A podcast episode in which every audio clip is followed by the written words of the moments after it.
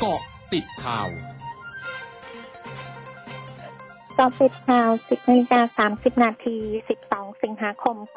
2564 พลเอกประยุทธ์จันทร์โอชานายกรัฐมนตรีและรัฐมนตรีว่าการกระทรวงกลาโหมและนางนราพรจันทร์โอชาภริยาเป็นประธานในพิธีวางผ่านพุ่มและถวายพระพรชัยมงคลสมเด็จพระนางเจ้าสิริกิติ์พระบรมราชินีนาถพระบรมราชชนนีพันปีหลวงเนื่องในโอกาสวันเฉลิมพระชนมพรรษา 12 สิงหาคม 2564 ณ ตึกภักดีประดินทำเนียบรัฐบาลโดยมีรองนายกรัฐมนตรีรัฐมนตรีประจำสำนักนายกรัฐมนตรีเลขาธิการนายกรัฐมนตรีปลัดสำนักนายกรัฐมนตรีและเลขาธิการคณะรัฐมนตรีเข้าร่วมพิธีศูนย์บริการโลหิตแห่งชาติสภากาชาดไทยเชิญชวนประสบนิกรชาวไทยทั่วประเทศร่วมบริจาคโลหิตเฉลิมพระเกียรติสมเด็จพระนางเจ้าสิริกิติ์พระบรมราชินีนาถพระบรมราชชนนีพันปีหลวงสภานายิกาสภากาชาดไทยเนื่องในโอกาสวันเฉลิมพระชนมพรรษาและวันแม่แห่งชาติ12 สิงหาคม 2564 โดยลงทะเบียนบริจาคโลหิตออนไลน์ณศูนย์บริการโลหิตแห่งชาติถนนอังรีดูนังเพื่อรักษามาตรการป้องกันการแพร่ระบาดของโรคโควิด -19 รองรับผู้บริจาควันละ 1,500 คนศูนย์ปฏิบัติการโควิด -19 จังหวัดระยองรายงานพบผู้ป่วยติดเชื้อโควิด -19 รายใหม่วันนี้ 346 รายจากระบบเฝ้าระวังและบริการ 271 รายจากการค้นหาเชิงรุก 75 รายรวมมีผู้ป่วยสะสม 11,131 รายหายป่วยสะสม 4,479 รายอยู่ระหว่างการรักษา 6,608 รายมีผู้เสียชีวิตเพิ่ม 3 รายรวมมีผู้เสียชีวิตสะสม44 ราย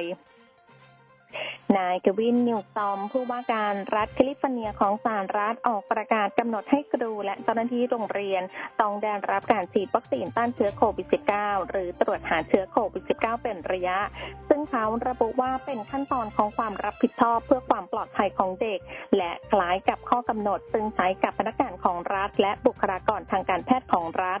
ทั้งนี้รัฐแคลิฟอร์เนียถือเป็นรัฐแรกของสหรัฐที่มีการออกมาตรการดังกล่าวช่วงนาคืบหน้าข่าวอาเซียนค่ะ 100.5 คืบหน้าอาเซียน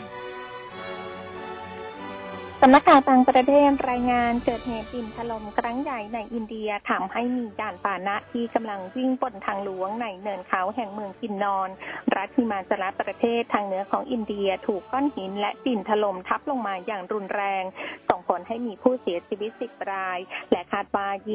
25-30 คนยังติดค้างใต้กองหินและโคลนจำนวนมากที่ถล่มลงมาโดยเจ้าหน้าที่กู้ภัยรวมทั้งหน่วยตำรวจชายแดนต่างเร่งมือช่วยเหลือผู้ที่อยู่ใต้กองหินและดินแต่ปฏิบัติการเป็นไปอย่างยากลำบากเนื่องจากหินอย่างตกลงมาอย่างต่อเนื่องอย่างไรก็ตามเบื้องต้นเจ้าหน้าที่ช่วยผู้ประสบภัยได้แล้ว5 คนแต่ยังเหลือผู้ติดค้างอีกกว่า 30 คนกระทรวงสาธารณสุขและการกีฬาของเมียนมารายงานในรอบ 24 ชั่วโมงที่ผ่านมาพบผู้ติดเชื้อโควิด -19 รายใหม่